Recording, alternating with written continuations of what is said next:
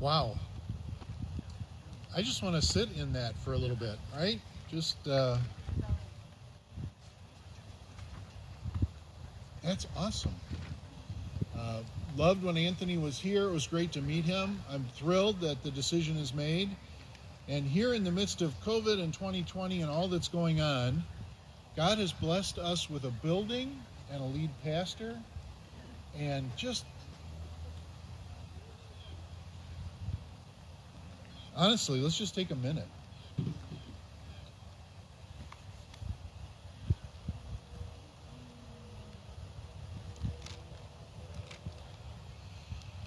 Whew. Thank you, Lord.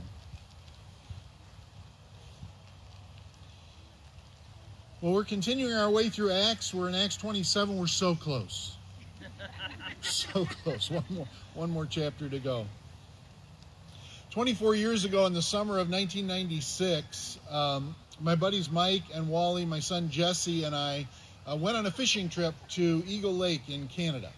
Uh, Eagle Lake is a you can drive there. It's uh, not a fly-in lake like some of them further north. And Wally and Mike each had a new boat, and they wanted to run their new boats on Eagle. We were very excited about that. And so, being summer, it didn't really get dark until nearly 11 o'clock at night. So after dinner on Wednesday, Mike and Jesse and I decided we were going to go back out. We had found a spot during the day where the smallmouth were just killing it. It was awesome.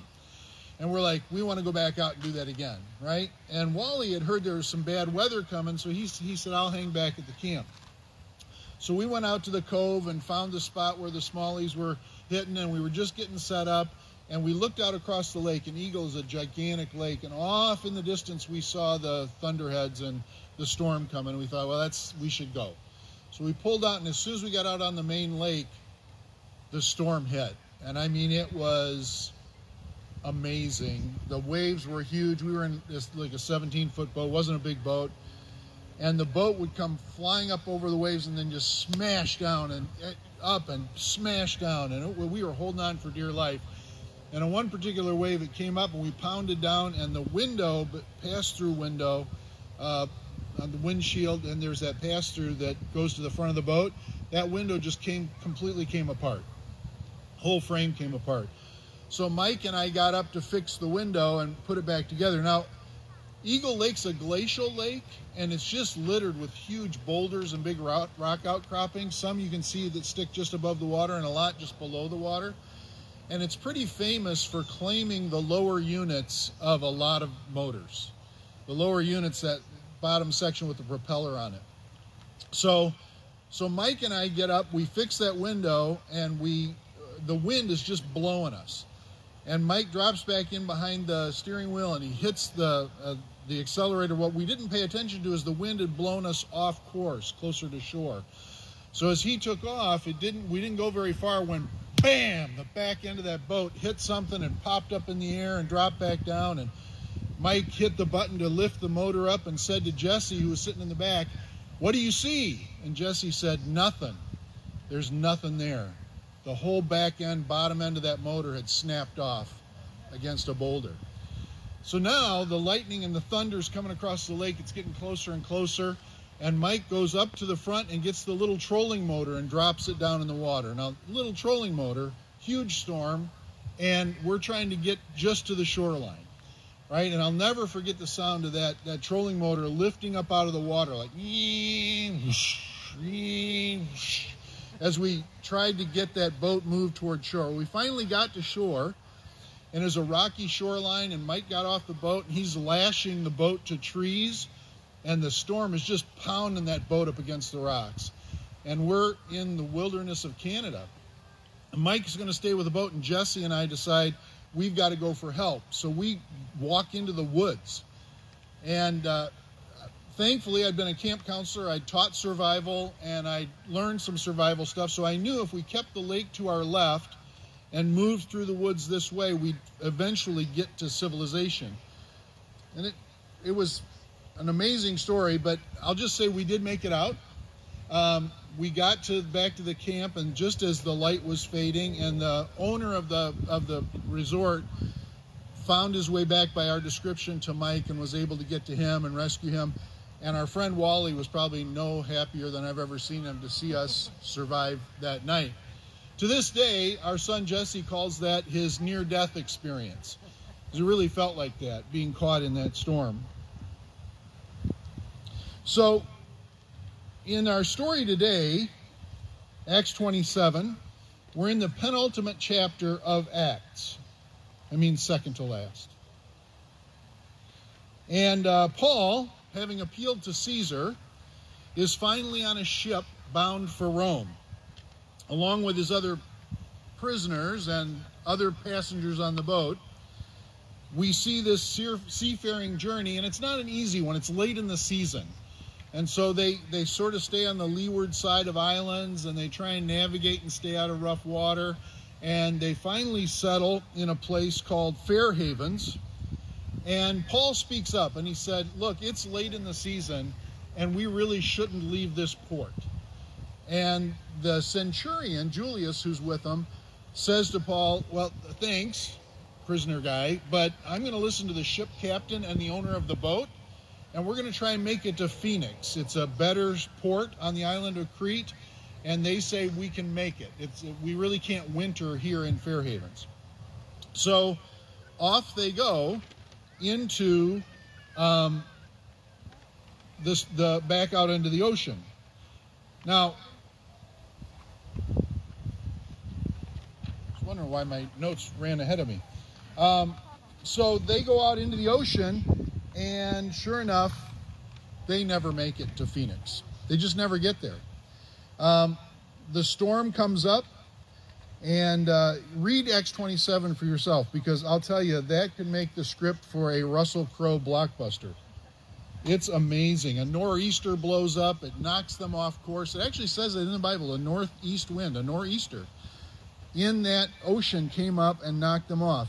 And soon after, we're reading this in verse 21. Since they had been without food for a long time, Paul stood up among them and said, Men, you should have listened to me and not have set sail from Crete and incurred this injury and loss. Yet now I urge you to take heart, for there will be no loss of life among you, but only of the ship. We're going to lose the ship. For this very night there stood before me an angel of the God to whom I belong and whom I worship, and he said, Do not be afraid, Paul. You must stand before Caesar, and behold, God has granted you all those who sail with you. So, take heart. For I have faith in God that it will be exactly as I have been told. But we must run aground on some island. That storm raged for more than 14 days. They were throwing gear overboard. They were throwing food overboard. They were throwing everything they could throw overboard to lighten the ship and try and save it. At some point, uh, the protection of God promised to them through Paul wasn't convincing enough, and some of the sailors thought, there's no way we're surviving this. And pretending they were throwing out anchors, they were actually letting down a lifeboat.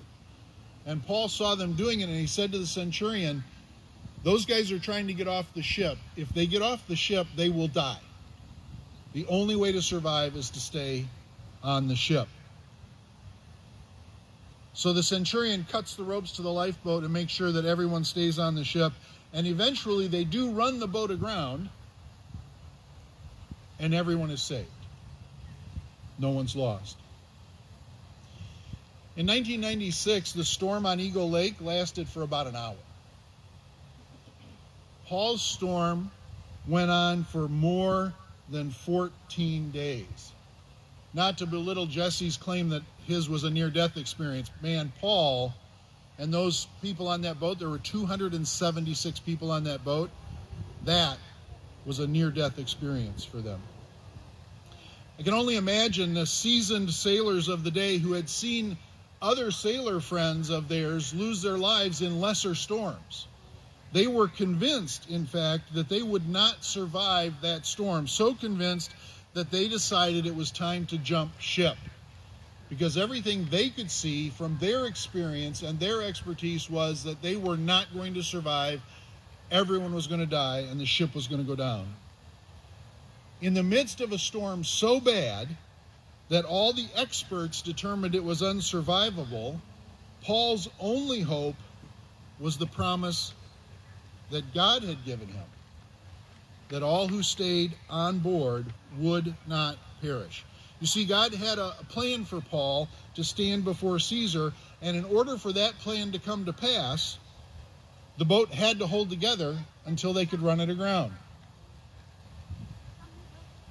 Paul was confident of this, and while nearly every person on the boat seemed to think they were doomed, the reality was that staying on the boat was the only way to survive. So the title for this message today is Don't Jump Ship. Yeah. Once again, as in so many times in the book of Acts, we see a situation which, by every human calculation, by every visible indication, seems impossible to escape. Paul is stoned, appears dead, and then just stands up and walks away. Paul is whipped to within an inch of his life, walks away. A band of Jewish leaders commit themselves to not eat until they've ambushed and killed Paul, and they never catch him. And now, an ill advised ocean voyage at the wrong time of year. In every single case, the reasonably expected outcome from any human perspective never came to pass. Why? Well, I think the answer to that question is actually our big idea of the week. The unseen hand of God accomplishes the unknown plan of God. God is at work in ways we don't understand, in ways we can't see. And while there are certainly times when God reveals a part of his plan, when God shows us his hand, far more often we live our lives in faith. Faith that God is at work, that despite every shred of evidence to the contrary, things work out in accordance with his plan. In fact, I believe Paul's experience over and over and over and over again, as detailed in the book of Acts, gave him the confidence to write with all certainty the words in Romans chapter 8, verse 28. And we know that for those who love God, all things work together for good for those who are called according to his purpose. Now, at some point, Paul did die a martyr's death. In fact, almost all of Jesus' disciples died horrible martyrs' deaths, killed because of their faith and their witness. So I'm not saying that those who are faithful don't suffer and don't die. Paul certainly did. We all do. We suffer and we die. In fact, Paul boasts about all the different ways that he suffered as he went about sharing the gospel. What fascinates me in today's story is that through Paul's very presence, God extended protection to everyone on that ship 275 other people on that boat with Paul. What an amazing witness to those men on board that ship. When Paul said to them, God told me this isn't how I'm going to die and that all of you are safe as well if you stay on the ship with me. Now, theologically, from here we can go down some pretty squirrely paths, right? I mean, I can see a slick televangelist taking this point in the story and saying, as long as you're with him and friends, that means making your most generous contribution today, God will keep you safe. Or you talk about how near, how keeping people near means going to church every Sunday. Be near the faithful people of God. If you want to experience God's protection, you got to go to church. Maybe I could assure you that if you're faithful to God, everyone who's close to you will be saved.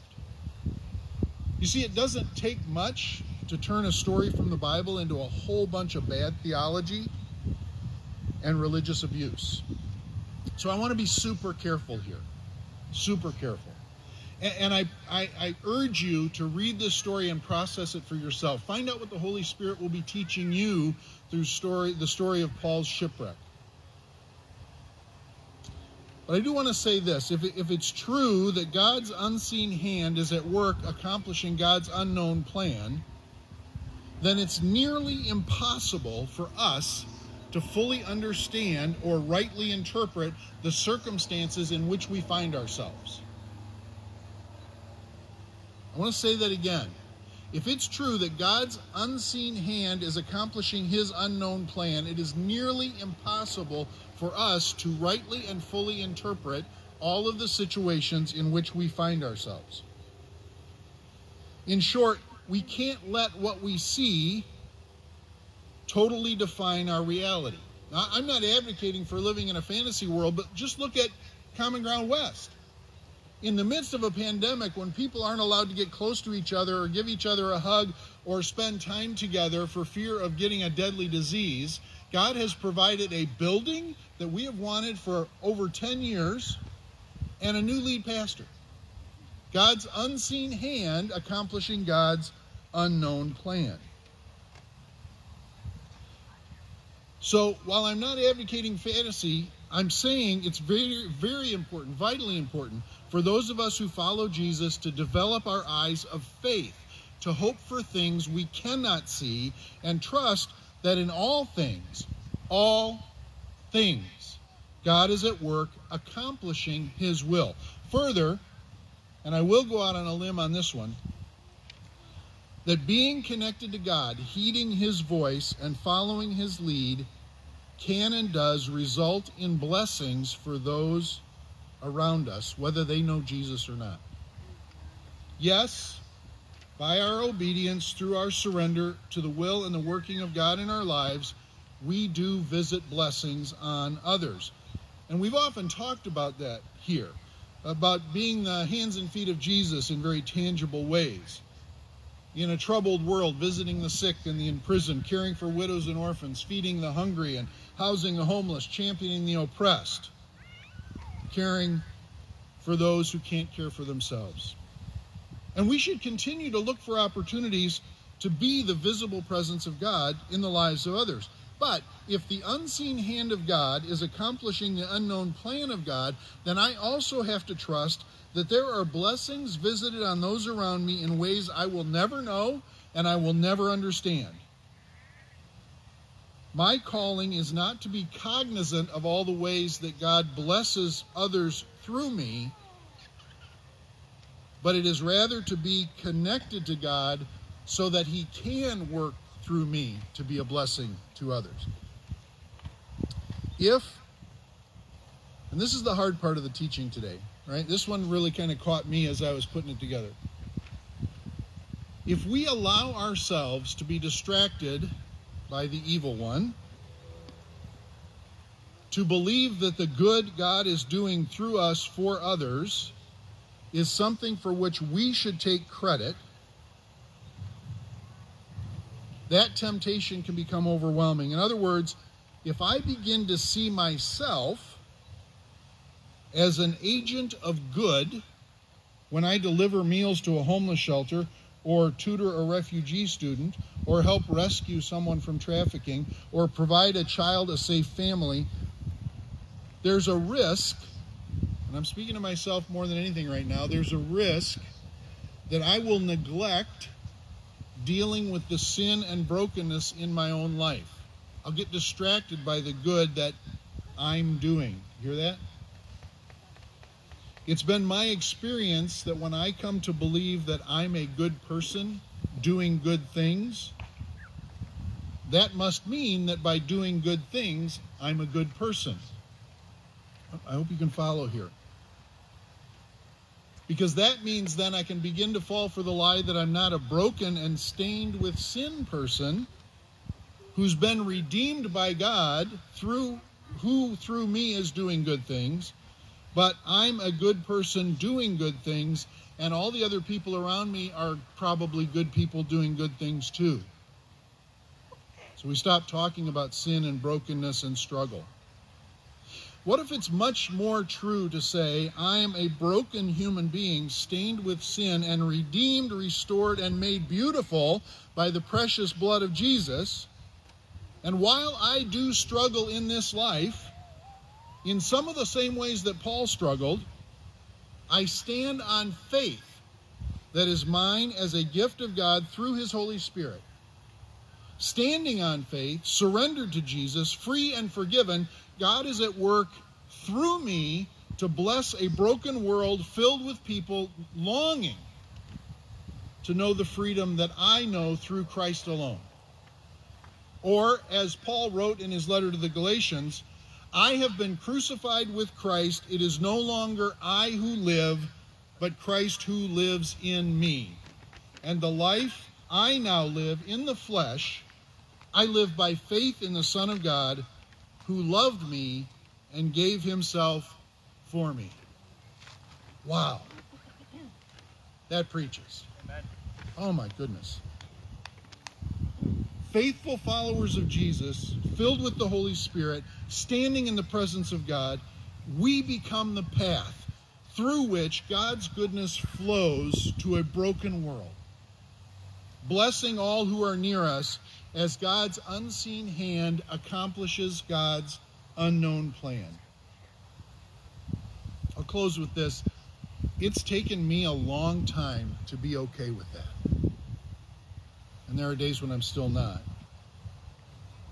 To be okay with the fact that I'm not a good person, but I have been made a new person in Christ Jesus, and that the Holy Spirit in me and God at work in my life is accomplishing good things.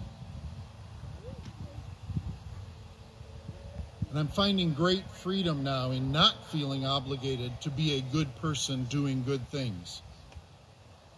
I'm finding much joy and peace in simply staying connected to Jesus and letting Him bless me and those around me. Amen.